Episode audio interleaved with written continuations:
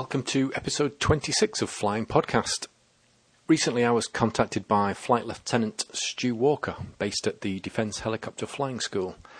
He invited me down to RAF Shawbury, home of the DHFS, to do a podcast. As it turned out, I stayed for two days and did interviews with, uh, I think it was 10 people in all, from student helicopter pilots right up to the Commandant. As you can imagine, that's probably too many interviews to fit into one podcast, so I'll break it down into three. In the first episode, I'll be chatting to Group Captain Jock Brown, the Commandant of the Defence Helicopter Flying School, and then I'll be interviewing the two instructors that head up the single engine basic and the single engine advanced rotary wing training squadrons where all trainee helicopter pilots from uh, every branch of the armed forces begin their training. So let's begin the podcast with the Commandant, Jock Brown, who gave me an overview of the Defence Helicopter Flying School's role, how the unit fits into the local community, and what the future holds for DHFS. Uh, good afternoon, Jock. Good afternoon, Steve. Uh, I wonder to start with if you could give me uh, a brief history of DHFS. Sure thing. D- DHFS was uh, formed in 1997 uh, through the defence cost studies, which showed that there are certain aspects of defence training that could be delivered in a joint environment, making it better value for money. And one of those aspects they looked at was helicopter training, because all three services did it. Uh, and it certainly made sense to corral it as much as possible in one school, and it was grown up from there, really, where the three services were pushed together. Uh, and we are now some 13 years along line, uh, and a, in a really good position with the three services all being trained at the basic level here, and definitely delivering, you know, for defence what we need to. Uh, what is the role of the uh, Defence Helicopter Flying School, would you say? Well, there's, uh, I mean, very, ma- very many roles that we deliver here, but uh, the clear objective for me and my prime aim is to train ab initio, so straight out of training, helicopter pilots and crewmen uh, for the Air Force and pilots for the Army and the Navy. And really, I, in essence, the way I like to describe it to them is to create that solid, strong foundation that they can build on as they go through their training on their operational types. I also undertake a myriad of other training courses, such as introducing Harrier pilots or future Harrier pilots to the, the, the, the fact that they can now hover an aircraft. Mm-hmm. Yeah. So we train them in the basis of that before they move on. Okay. Uh, now there's several squadrons here, are the squadrons split by force? Navy, RAF, etc. Well, well, they are. The, the school and its construct, and of course, by pulling all the, uh, the the three services together in the early days, meant that we ended up with a, uh, an Air Force squadron or two Air Force units, a Navy squadron and an Army squadron. But they're really just badged under that name. And Okay. certainly there's an ethos on that squadron that follows the single service aspects, and that's what keeps us strong in the joint environment. But uh, no, 660 Army Air Squadron is the Army squadron, which is commanded by uh, an Army uh, commanding officer.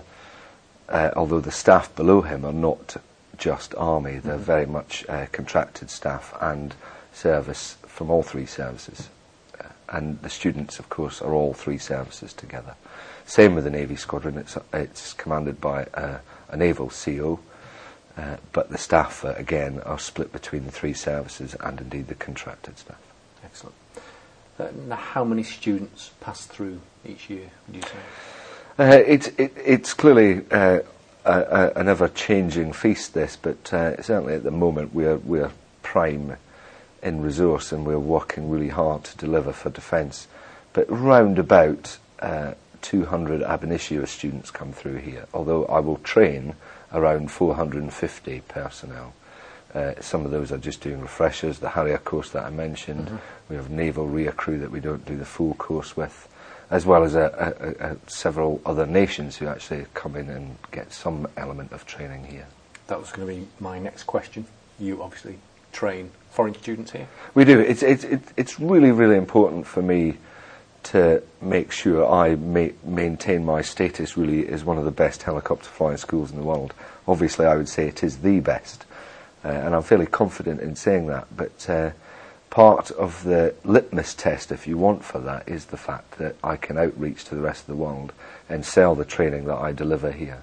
And at any time here, we could have five or six different nations, not only within the Commonwealth, but uh, from the Middle East, uh, from the from the States, out as far as Australia. Yes, strangely enough, I sat at lunch with a, a Portuguese guy who's uh, training to become a, a flying instructor. Yes, he is. Yeah, he's doing the, the Central Flying School helicopter course as we speak here. There's also uh, one of my staff here is uh, Jordanian, and he's also on the same course with them, and he'll uh, become he'll do the instructor's course, and then he'll join uh, 660 Army Air Corps Squadron when he, when he's finished his course, and he'll do a tour here as part of my staff. And I also have a, a couple of Algerian instructors training UK pilots. Right. Uh, you mentioned, was it 200 ab initio pilots a year? Yeah, for, for 200 from all three services. Okay. Why so many? Well, I, I say that it's not just pilots. It's about 160 pilots and 40 uh, Air Force rear crew. Yep. Uh, really, uh, I, the, the forces uh, is another changing feast, and uh, certainly the operational tempo we've got now, uh, the people are really busy. So we, we, when they reach the end of their career, pilots and uh, rear crew, uh, you know, choose to move on, and they've done their time in service. Uh, some will stay until they're 55. Some will leave at other break points that we have to keep them fresh, uh, and they move on. So we have a, a you know a natural rotational rate. So we have to have new young blood, if you want, coming Yeah. in at the bottom. Is the uh, the old guys, similar to myself, really reach the peak of their uh, time and start to look elsewhere for employment. Uh, uh, not that I am at the moment. I've got the best job in the Air Force. I'm exceptionally content, but uh, there is a, a natural loss rate uh, that we suffer. We also, you know, have people who get injured and who perhaps lose their medical cats and can't fly anymore. So we have to refresh it really, and it keeps us strong. Of course, most people coming out of here are heading for active service on front line. Uh, all all the the UK personnel who are coming out of here are headed for active service. There's Yeah. there's no one that's not, whether that be uh, in the UK SAR force uh, or indeed uh, on the Joint Helicopter Command's frontline commitments as we currently have in uh, Afghanistan and further afield. Yeah. Just as a, a sideline here, how many tours of duty would you be expected to do, say, in Afghanistan before you no longer have to fly front line, or is it a never-ending thing? No, aircrew who are uh, signed up and working on the front line will do. Uh, it, it varies, depending. They could move aircraft types, but uh, you know, we, we, we try and keep uh, a harmony basis for our crews, which uh, gives them a period in, in theatre and then uh, a number of periods off before they go back in. But uh, it's a it's a dif- difficult thing to pin on. Some will do more, some will do less, depending on whether they move into you know becoming an instructor or change types, which means they have to do another conversion, so it keeps them off the front line for a bit, or indeed they come up here, uh, become an instructor and remain here. Yep. So it will give them a couple of years out of the front line duties and really, you know, essential for a bit of a rest to refresh them before they go back out. But Yep. it's, I, I couldn't really pin an, an Sure. exact Okay. number onto that, but it's several tours if that helps, but Okay. uh, probably doesn't. Uh, DHFS is clearly run by the MOD, and you're in charge. But I believe there's a significant civilian input into the running of the, uh, the place. There is, uh, when the contract was set up in 1997, we tendered for proposals, and the, the, the bidder that won was FB Heli Services, the company that's still here today. Uh, e- exceptional service. It's a real partnership. This, and I think that the, the, the partnership we have is held up in certainly in the ministries sort of as the the partnership of choice. You know, we've got a lot of good practice here. Yeah. We're very mature in our relationship, and the company provide forty percent of my instructors, all ex-military. Uh, some who have just left, and may even have left from here before they move on. Some who have been here for the, the entire part of the contract, as well as all their engineering and the aircraft are owned by the company, although they maintain military registration. Okay.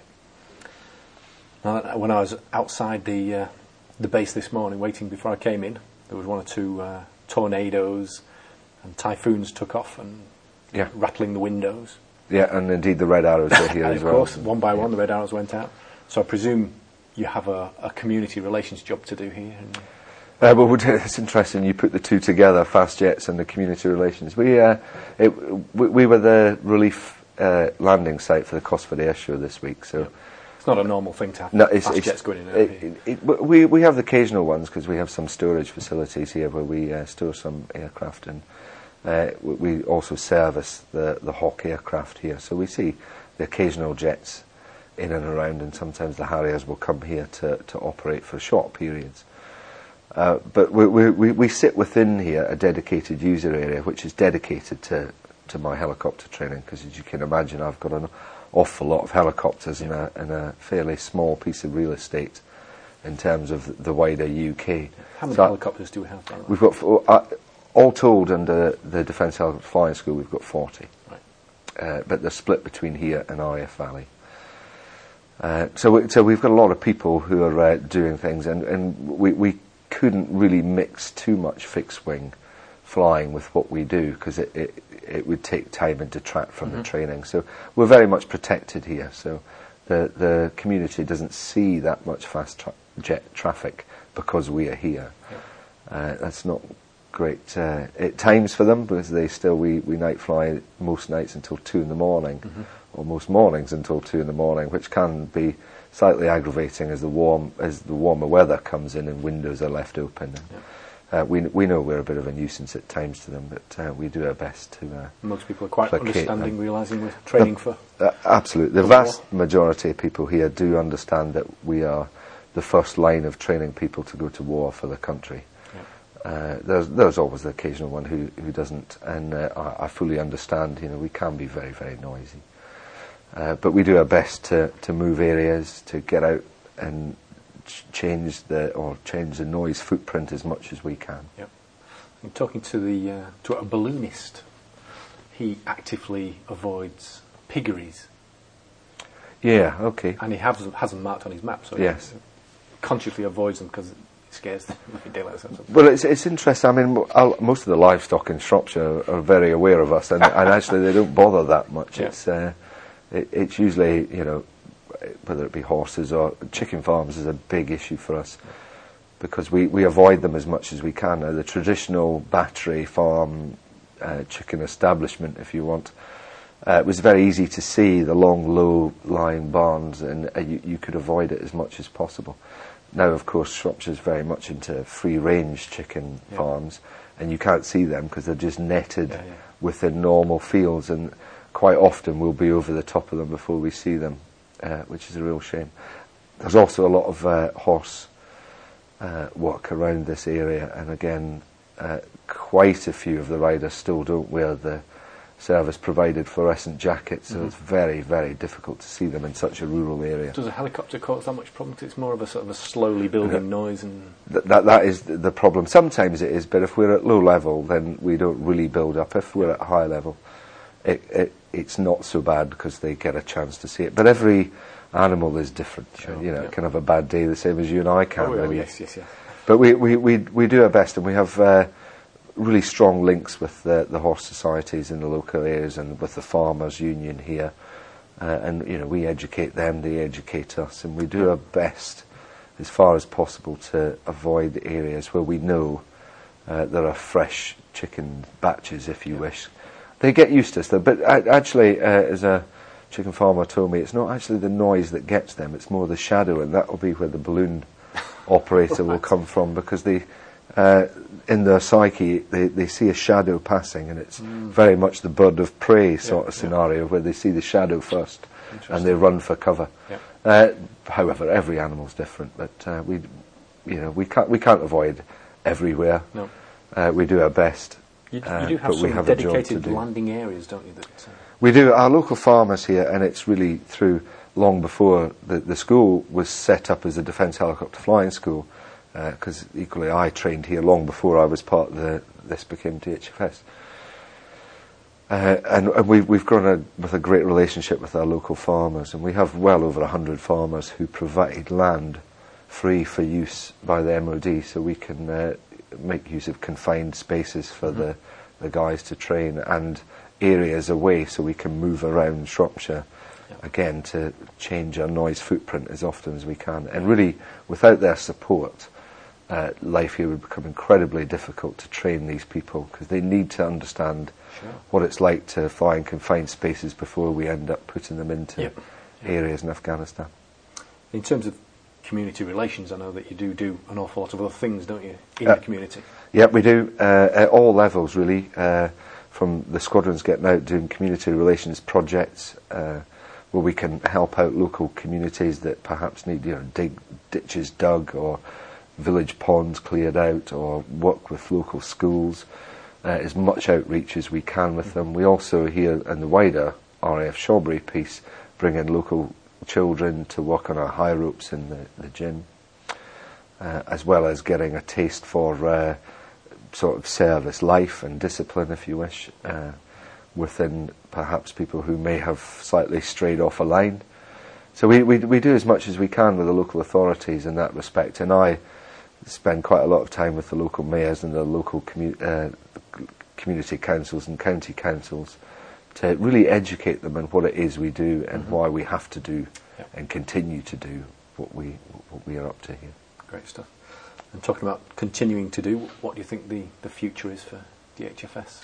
Well, uh, the future is quite strong. I mean, clearly in this environment with the, the finances, uh, it's quite hard to say where we're going to be in the future. And I'm sure you're aware of the Strategic Defence and Security Review that uh, we're currently in the process of that should report something around the autumn.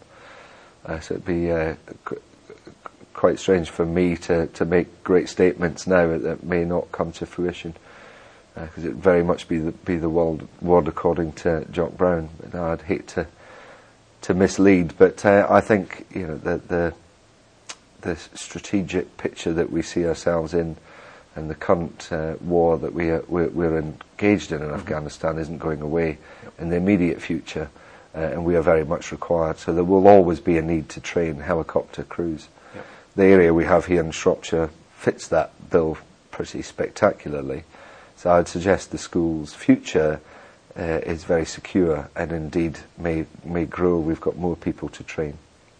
But I've got better ways to train, so that doesn't necessarily mean a bigger burden on the community in terms of flying hours. I can use more synthetics Yep. as we move to the future.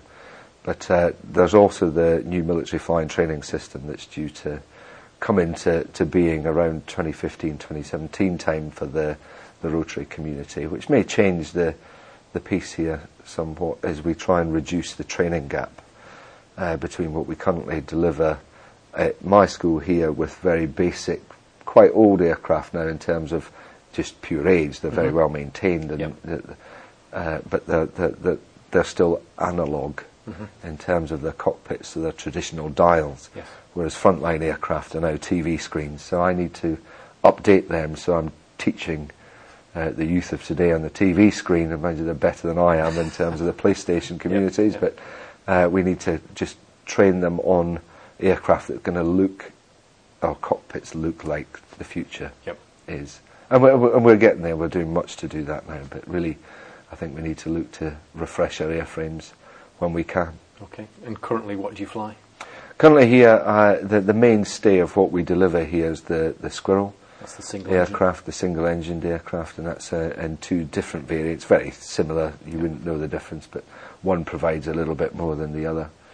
Uh, and the Griffin aircraft, the much bigger one, uh, which uh, again has a couple of variants. Uh, people may see a grey one flying around, which is a search and rescue variant that used to be in Cyprus that we now use here. As well as uh, people will see AgustaWestland 109s flying around, which is again part of the FB Heli Services contracted aspect. And a latest part that's uh, flying in our fleet at the moment is the AgustaWestland 139, very much state of the art and involved in certain degrees of search and rescue training up at Valley, but it does it is seen around here every now and then. Excellent. Okay. Well, that's, thank you. Thank you very much for that, Jock. No problem at all. Thank you. Brilliant. Thank you. Group Captain Jock Brown. In the second half of this episode, I'm talking to the squadron leaders of the two squadrons that teach single engine helicopter flying, both basic and advanced, here at the Defence Helicopter Flying School. That's Major Sasha Zvegintsov, also known as Zog, and Lieutenant Commander Mark Scott, aka Scotty. They gave me an overview of the training syllabus for helicopter pilots from all of the armed forces. Okay, Scotty and Zog, um, you guys are from 705 and 660 Squadron. Do they basically do the same job on the, on the base? Yeah, hi, I'm Scotty. I'm from uh, 705 Naval Air Squadron, which historically um, is a naval squadron which used to be based down at Royal Naval Air Station Culdrose. And then uh, in 1997, when we formed the Defence Helicopter Flying School, uh, it was an amalgamation of all the three services which brought the RAF, the Army, and the Royal Navy together. Um, and 705 uh, Naval Air Squadron, along with uh, ZOG here on 660 Squadron, we now teach the whole syllabus, helicopter flying training syllabus. Yes, so we both do the same thing, similar but different. You're army based. Yeah, hi, I'm Zog. I command uh, 660 Squadron Army Air Corps, obviously part of the Defence Helicopter Flying School as well. Um, 660 Squadron was originally a uh, squadron, um, well, formerly a squadron uh, in Hong Kong, uh, was disbanded and then reformed uh, on the inception of uh, Defence Helicopter Flying School 13 years ago. Okay. And you take people through the single engine basic rotary wing and the advanced rotary wing courses. Yeah, uh, what uh, what happened a year ago is everything changed. Originally, 660 Squadron uh, Army Air Corps took uh, students through the basic rotary wing syllabus, and 705 took them through the advanced syllabus. Now, what's happened is we've uh, we mirror each other, and we both do both syllabuses. Okay. Syllabi. Okay. Um, prior to arriving at Shawbury, what sort of training would you have expected someone to have had? It depends what service, actually, Okay. um, as to what they've done. Um, the Army and the Royal Navy come through Barkston, and they do slightly differently, uh, slightly different syllabus on the Grob. Um, in fact, it's a shooter Firefly, isn't it? No, Grob. It is a Grob now, is it? There you go. Okay. Um, they arrive here, uh, and we then introduce them to the helicopter. The RAF could have come through a whole number of different ways. They could have done UAS, University Air Squadron, um, where over a four-year degree they could end up with you know anywhere 50, 60 hours. We also have a number of restreamed air crew. Now they can come from a whole manner of places. We've got a number of guys on the squadron at the moment that are restreamed fast jet. Uh, they haven't been chopped from their flying training, they've just come to the end of their fast jet career. We've got multi engine guys that come to us with a lot of hours. Um, but we are designed for the ab initio pipeline. And they would have come from like a, G- a GA fixed wing training background. Very much so, single engine. Um, and then we transfer most of those skills across to the helicopter with teaching them effects of controls. Um, where is the training carried out? You've mentioned some of it there, but for the different services, where do they get their? Uh, Navy and Army um, are sort of co-located at Barkston Heath, Yep. um, and the uh, RAF uh, do it in a variety of places, but it's predominantly sort of we get um, students from Witten and RAF Cranwell as well before they arrive here, and that's this sort of ab initio. They've gone through elementary flying training on the fixed wing. They'll generally, at that level of training, have a, a roughly the same amount of hours, somewhere between sort of 60 and 80 hours in a fixed wing aircraft, notwithstanding what Scott has just spoken about, apart, people that are restreaming from other parts of the RAF or the Navy. We do also get um, people from uh, restreamed from fixed wing and multi engine courses that haven't managed to pass that particular course and get an option to come back down to rotary if they're deemed suitable. okay. Uh, what sort of assessment do you look for in your potential pilots? Well, that's quite a good question, actually, because we start off by taking the assessment that's been made by the, the previous unit. Um, the first hurdle for them is ground school here, where they will have to learn a number of ground school subjects, technical subjects on the aircraft, meteorology, air law, and systems. Uh, on successful completion of ground school, they then come to us for the flying syllabus, and every sortie is assessed uh, as to their suitability for future flying training. So it's not uh, a course where we wait till the end of the course to assess whether they move on. We have a number of phase checks depending on what we're training them to do at the particular time, which I'm sure we'll come on to in a moment. But um, the, the course itself is a, like a continual assessment. Okay. So going on to the the basic rotary wing course. When someone arrives at Shawbury, which squadron do, do they join? Well, they join both squadrons now, and at the moment, as it's played out, um, even course numbers will come to 660 squadron, and Okay. odd course numbers they will come to alternate between 785. the So it's exactly mirrored. Basically, the two squadrons do exactly the same thing. And I see the guys walking around with numbers on. That's the, the course number Yes, that's on. right. Okay. Yeah. What sort of timings are involved in the various elements of the uh, the syllabus in terms of weeks doing different parts? It's ground school, etc. They'll, uh, Scotty just spoken about the ground school. They'll generally come and do four weeks of um, ground school training before they actually start flying the aircraft and arrive properly on the squadrons. Um, the basic part of the course is nine to ten weeks long, depending on which part of time of the year it is, before they then go back in and do another week of ground school. Uh, they'll then come back out for the advanced phase, which will be another 10 weeks um, before they then complete and uh, go on to couple of bespoke courses before moving to uh, single service training. Now, what exactly is involved in uh, in the various elements for in, in ground school? Is that very similar to like if you were tra- training for your helicopter, your PPL? The training that they do here now mirrors private pilot's license, brackets, helicopters, because that's actually a qualification that anybody that successfully completes the Defence Helicopter Flying School um, could get. Yes. There's a number of exams which they need to do, which we don't do in the military. One is air law, and the other, strangely enough, is the radio telephony exam. But they can be organised locally, and by completing just those two sorties, uh, those two exams, sorry, uh, they can then pay lots of money, I think, to get their PPLH. So the exams that they do are meteorology, looking at uh, developing the ability to be able to forecast the weather based on the synopsis that comes out of the uh, uh, the Met charts and the data that's given to us in the mornings. They also be able to have to be able to assess the conditions of the day uh, and then decide as to whether those conditions are suitable to go flying in.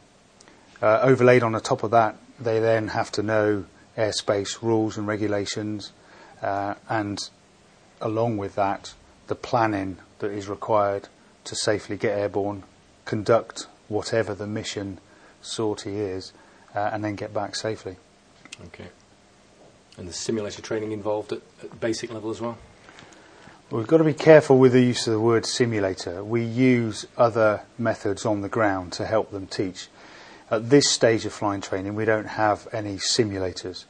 We have on computers emulators where they can look at the engine system starting up and get familiar with how the hydraulic systems, the electrics, and the fuel systems work. We then have a number of um, cockpit procedural trainers where they can go in and do their checks. Uh, and then we have a part task trainer, which uh, we have three presently here at the moment.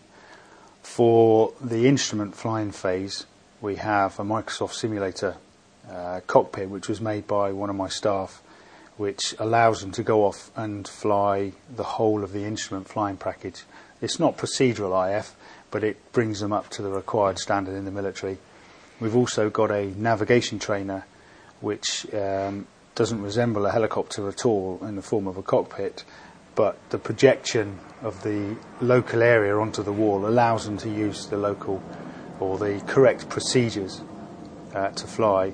And uh, newly introduced is a, a, quite swish part task trainer, which has got something like six screens, um, uh, limited motion in the cockpit, um, and we are looking at downloading elements of actual airborne instruction down to the part task trainer, which gives you some idea of the, the reality and realism involved.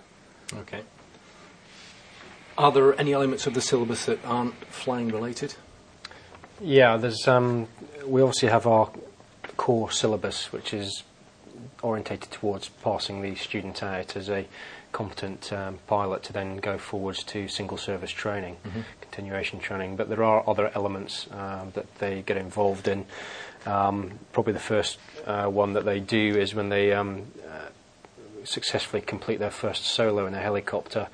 Um, they have obviously the obvious celebrations, um, but followed by um, going out to work on a community project um, in the local area.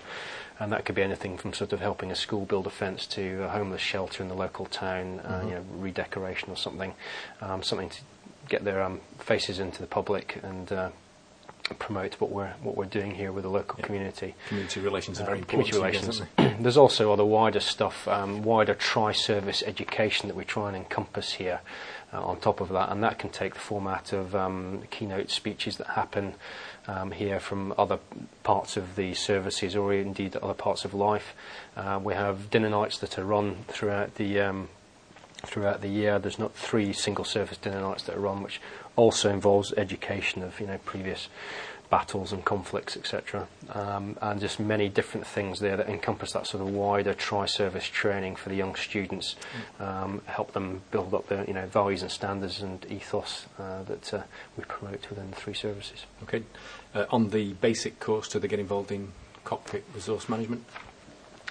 They have a. Um, they, they, there's an element of the ground, four-week ground school. Um, they uh, do a uh, crew resource management human factors package, um, which is their sort of foundation package before uh, they then go into continuation training throughout the rest of their career. So it's all started at the ground school phase when they arrive here. That, that also goes towards uh, a bit of team building because some of these guys haven't seen each other through flying training before. Yep. So we get them together. They go out into the, the local area, into Shropshire, do a bit of walking, bit of map reading, working together, climbing the local hills. Um, and then at the end of that couple of days, they have to present a report back to senior officer on how they would achieve the task that was given to them, which vary very much so. We've also got an awful lot of uh, emphasis on sport here. There's a Station Commanders Cup where all the different courses that come through compete against each other. So it's all about building uh, teamwork, bonding, um, and the great thing is these guys, which never used to happen when I came through flying training, is that there's a bond that develops this early stage in flying training that when they come to go on operations in two, three years' time, they will bump into each other and they will know each other. So it's an important stage of their flying training. Particularly in, uh, in ops with helicopters is now under one sort of umbrella organisation, so I presume they're all sort of mixing together. Absolutely, exactly as Scotty says. I mean, th- over 13 years ago, we went through our single service training from start to the end. We didn't really understand the other two services. We didn't really work with them. Yep. Now in operations, we're obviously working as a joint helicopter force most of the time, and these guys um, have started their rotary training together at all three services. They'll then separate, but ultimately in three years' time in Afghanistan, they'll come back and they'll suddenly be doing operations together, working together, and actually, because of where they started, probably have a greater mutual respect for each other as well. Um, and it just um, uh, is, is fantastic. It's something that we didn't get prior to the Defence Helicopter School formation. Good stuff. It's true. The, the, the school's output, about 85% of our output goes to the Joint Helicopter Command. The other 15%, which I deal with, um, I send to um, Grey Navy, and they'll- go out there and they will they will fly the the Lynx Mark threes and eights, uh, or they'll go down to Culdrose and they'll fly the Merlin. So those guys we stream off and away, and and they probably won't see their course comrades for a few years, um, but but the the chances they will do. Okay. so That takes us to the end of the basic training. They then what constantly getting assessed. You you either go then on to the the more advanced training or not. Yeah, the, the, basically the first part of the course is really to provide that durable foundation of flying skills, the Yep. raw basic skills. They'll then move on to the advanced phase on both squadrons um, and start to learn the more applied flying techniques like instrument flying, night flying, navigation. Um, so they're moving on to um, slightly more difficult um, skill sets, Okay. uh, which sets them up then for the single service training and to move forwards from that. Right. Do all services stay for the advanced? Yeah, very much so. In fact, we've recently introduced a common final handling test and uh, a graduation date where the core syllabus that all the students here sit that. If there's anything extra that's required by single services, then we add it on afterwards um, as a lead-in course. Um, the Royal Navy do an element of formation flying, and then over, overlaid on top of that, we look at developing their mission management. And again, this is done for those that I stream off to go down to the Royal Navy that will eventually be flying single pilot aircraft off the back of a ship Right. at night. Right. Uh, so it's important that we select the right cadre of pilots. Okay. And again, as we did on the basic course, can you just give me a quick run through of the syllabus for the, the advanced? Yeah, I'm very much so. The guys arrive having done the extra three or four days ground school, um, which just refreshes the, the, the type of instruments that we're going to use and some of the navigational techniques. The first thing that we get them to do after a, a week of no flying um, is we put a hood on them and take them up, and they do uh, eight hours instruction on instrument flying. It is an introduction to instrument flying, how to use the instruments, which they've already done uh, basics during the fixed wing flying, but it's now putting that into a helicopter environment. They will fly a couple of approaches, uh, and then it will culminate with a test, um, which is almost up to an instrument rating standard, but they don't have enough hours on type for that to count. Yeah. On completion of the instrument phase, we will introduce them to navigation. Now, most services or areas that we operate in at the moment emphasise the use of low level navigation. So, we're very lucky here in Shropshire uh, to have such a rich area for navigation training. We've got the, uh, the mountains off uh, towards Wales, uh, very close to us. We've also got the, flatlands as well for, for route selection. We then introduce uh, confined areas where giving the guys um, something to aim for so that their navigation is not just going around Shropshire, it's actually to find targets and to find confined areas to place the aircraft in, which was right from the beginning, we're simulating what they're going to be doing on operations. Yep. Um, and then we combine those uh, at the end of that phase with a navigation test, uh, an hour and a quarter, where they will have to do elements of medium level navigation, which is uh, 1,000 feet, and then they'll drop down to low level, down to as low as 100 feet, uh, before they find a confined area, do a recce, and then go in. Uh, they then have to do elements of uh, spot navigation, which is where we give them a point, they have to plan it in the air, and then navigate to it and find it. So that's that's more uh, off the cuff, bit more pressure for them to do, but they still stick to the standard techniques. Uh, on completion of the navigation phase, we then uh, do some general handling just to keep their handling skills up to speed because they've been working as a non-handling pilot which requires them not to fly the aircraft but able to read the map. So they may some of their skills may have washed away. Mm-hmm. We also introduce them to night flying. Now we just do uh, what what I know as conventional night flying. Um, we don't do night vision goggle flying here or night vision devices uh, on the single engine aircraft, but they do when they move on to the twin engine stage. So the night phase is all about building their confidence in operating the aircraft in the local area, uh, which they are familiar with. Uh, we actually send them solo at night, so that's all about building and developing their com- uh, their uh, confidence before we then uh, move on to the workup for the final handling test, which is an intense period of three sorties with a solo, and then they get a test at the end of that, which includes or could include an element of any one of those phases, except the bit at night. Right. And most of the ops in Afghanistan at night? There's a lot. That, I mean, there's a lot of day ops and night ops, and Okay. it depends on um, certain phases, moon Okay. phases, etc., as to whether they've got the ability to fly on the night vision goggles. And obviously, the Apache helicopter works off the thermal imaging uh, devices as well. So um, yes, there are a lot, uh, but uh, a lot of day ops as well. Okay. I don't think we actually mentioned what aircraft they train on, but it's all on the Squirrel. Uh, within our squadrons, uh, we're f- we're um, flying off the yeah, the AS 350 Squirrel. Um, we have two types, HT1 and HT2, which is basically an NVG modified Squirrel helicopter. Not that we do, as already discussed, um, NVG operations, but uh, yes, the Squirrel before they move on to their con- single service training. NVG night vision goggles? Night vision goggles. Okay. All right. Just uh, on a, a personal note, why did you guys join up? Zog, you go Um, first. I um, I come from a very strong family background within the army. Uh, I was never pushed to join the army. Um, I started off life after school as an international sports person.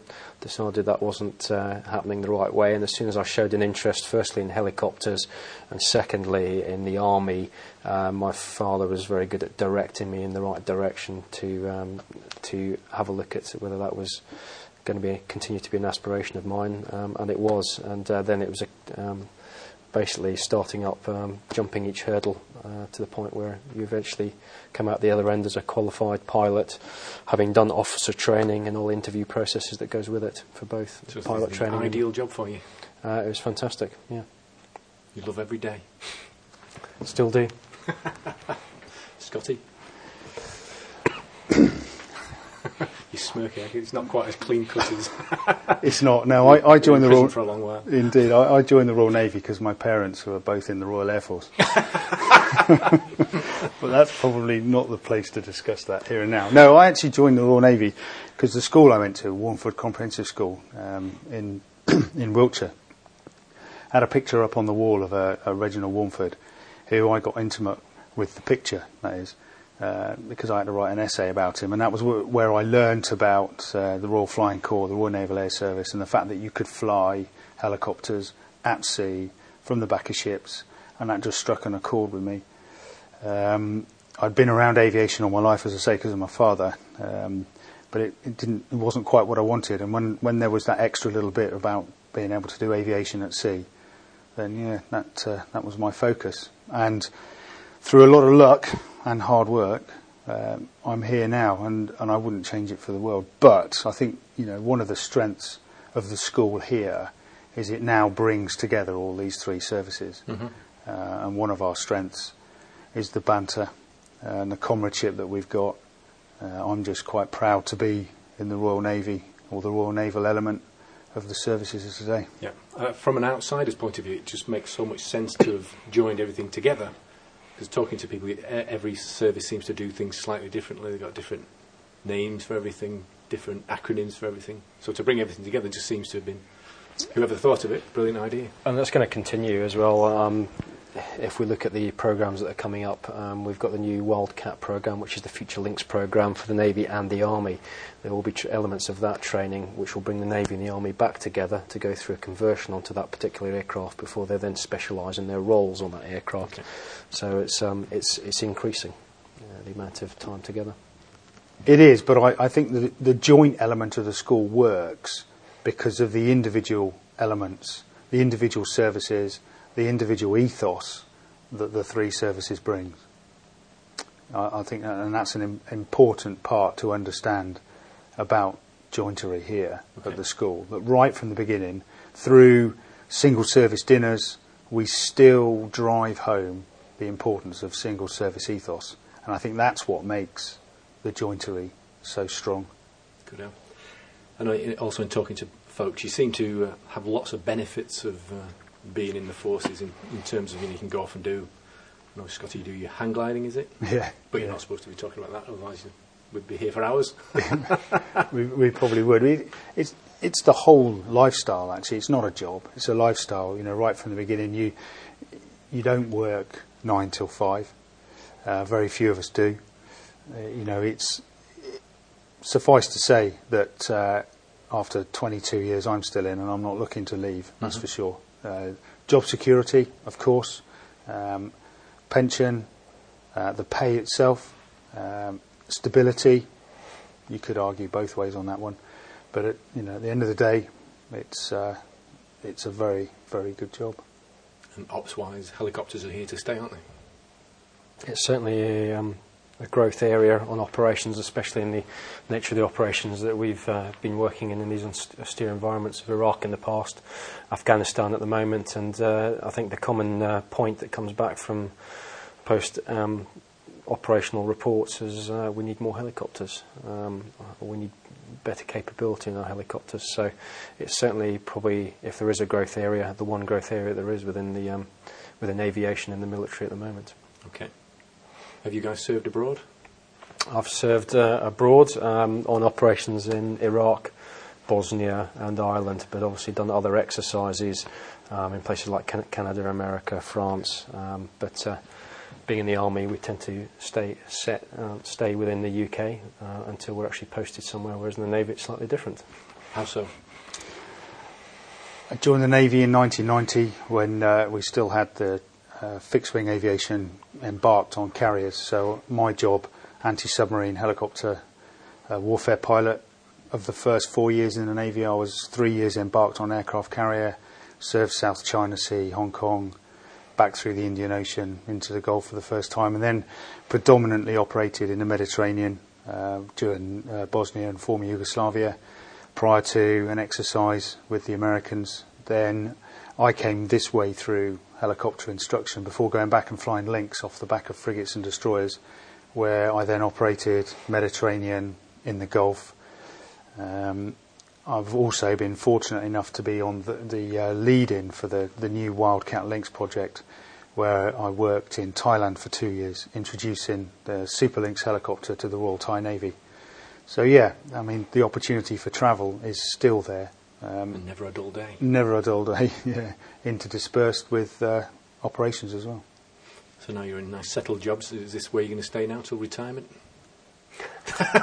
Unfortunately, with the army, uh, and it's probably similar to the navy, uh, we tend to be moved around every two to three years uh, when you're still serving. Obviously, there are options if you were to retire to remain here as um, a civilian instructor, ex-military, and actually both both of us within our command have about 40% of our commanders actually civilian instructors that are ex-military that remain here after their military service to. Uh, um, keep the continuity, if you like, within the squadrons, and also they've got vastly experienced as well uh, to, in helping students get through their courses.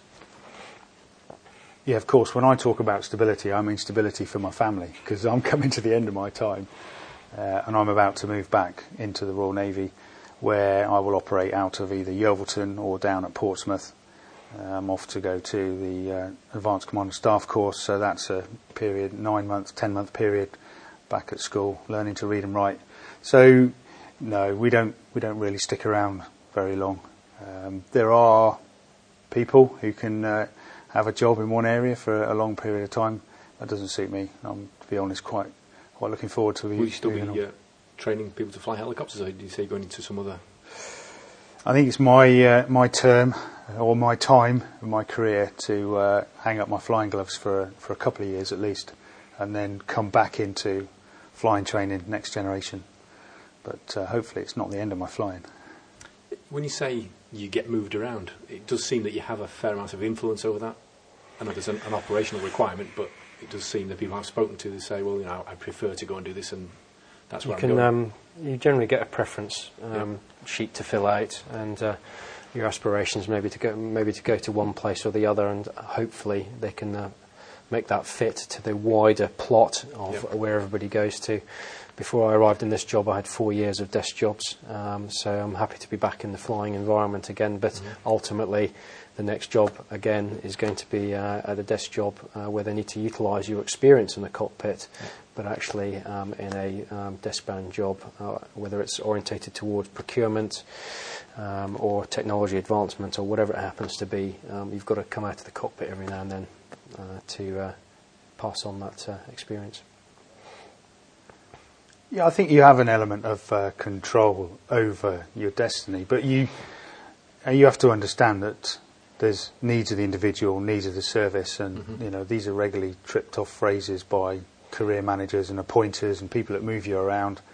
Um, but we've only got two naval air stations, uh, three if you include the joint one here. So the chances are you're going to end up at one of those three places, and most of us choose to leave our families in one place um, and then commute. Um, you could end up in London or down in Portsmouth, depends which way you want to go, yep. or depends which way the senior officers want you to go. But uh, if you don't like it, then I, I, suppose towards the end of your career, you've always got the option to leave. Okay. And if you were uh, 15 or 16 nowadays, would you do the same thing again?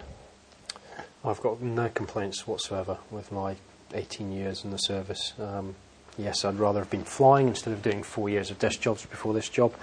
Um, but ultimately, you've got to understand that if you're going to get promoted at the right times, you've got to do these jobs. So um, I wouldn't change anything about uh, joining up again at um, 18 years old when I did. Scotty? Yeah, I'd definitely join the Navy again.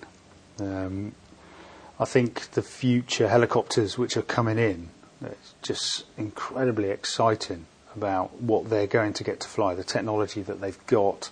Um, all right, the operational tours that they're doing, I would say, are a lot crunchier than what I had to do uh, coming out of the back end of the Cold War. But uh, the equipment that they've got um, to do the job is, without a doubt, second to none. Um, although you could argue that if I was part of the uh, PlayStation era, then the, the fun and thrill of playing PlayStation, um, they may not perceive that that's uh, as much fun as doing it for real. But Mm. believe me, um, I still feel like I'm 15 or 16. What are you talking about anyway? so, uh, but yeah, I'd, I'd do it all over again without a doubt. Right. Do you guys fly anything in your, your spare time apart from your hang gliders that we're not allowed to mention? You can mention hang gliders. Yeah, I've been flying, uh, been flying hang gliders for 16 years.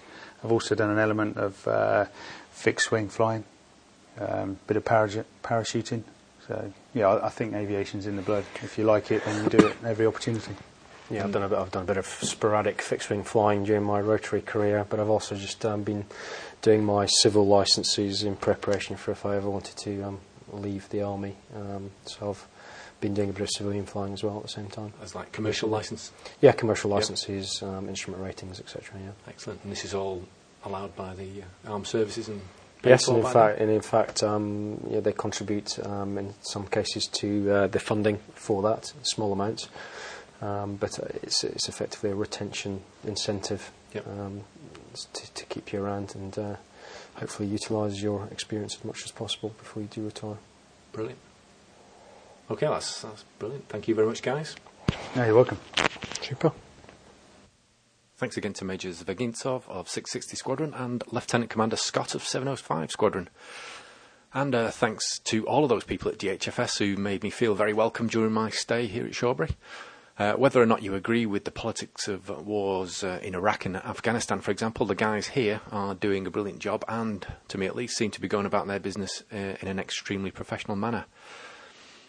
Uh, I'll be producing a couple more episodes over the coming weeks featuring interviews with other people from DHFS. Um, that would include uh, Squadron Leader Jason Bowes and Master Aircrew Graham Longmuir from 60 Squadron, who are responsible for training pilots and crewmen on multi engine helicopters. And uh, I'll also be talking to a couple of RAF students and Corporal Neil Moncur, Head of Flight Planning, and lastly to Paul Gresty of the Met Office. Please don't forget if you'd like to support the podcast and help to contribute to my ever increasing hosting fees, uh, please follow the links to Amazon that you'll find on my website. Uh, that's flyingpodcast.co.uk. Any purchases that you make there will provide a small commission to me, but doesn't affect the price that you pay. Uh, I recently met uh, Sheila Dyson, who featured in an earlier podcast episode. Uh, she'd flown to Australia in her single engine Cessna uh, and now intends to fly uh, around the world. That'll be next year. Uh, she mentioned to me that she's looking for a co pilot to share the flying and some of the expenses. Uh, they'll be leaving from Netherthorpe, that's in Yorkshire, um, and going east. And the flight is expected to take approximately three months. The co pilot should have an FAA instrument rating. Uh, so if anyone out there is interested or you know of someone, please uh, send your inquiry to uh, Sheila, uh, including your uh, the personal details, on an email to her address, which is scdyson. That's all one word, S C D Y S O N 606 at btinternet.com. S C D Y S O N 606 at btinternet.com. I'll put the details up on the Flying Podcast website for uh, those of the uh, those of you that need it. Uh, and uh, lastly, here's a message from a couple of guys that produce one of my favourite aviation podcasts.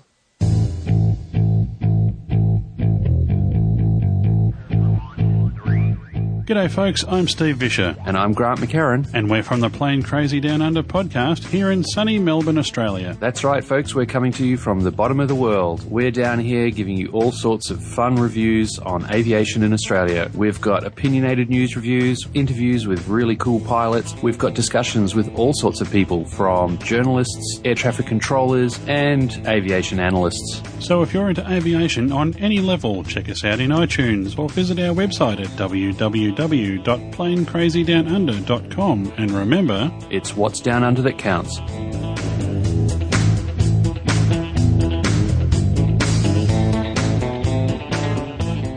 Well, that's it for episode 26. Uh, if you have any comments, uh, suggestions for future episodes, or, or like Stu, you'd like to take part, uh, you can email me on steve at flyingpodcast.co.uk.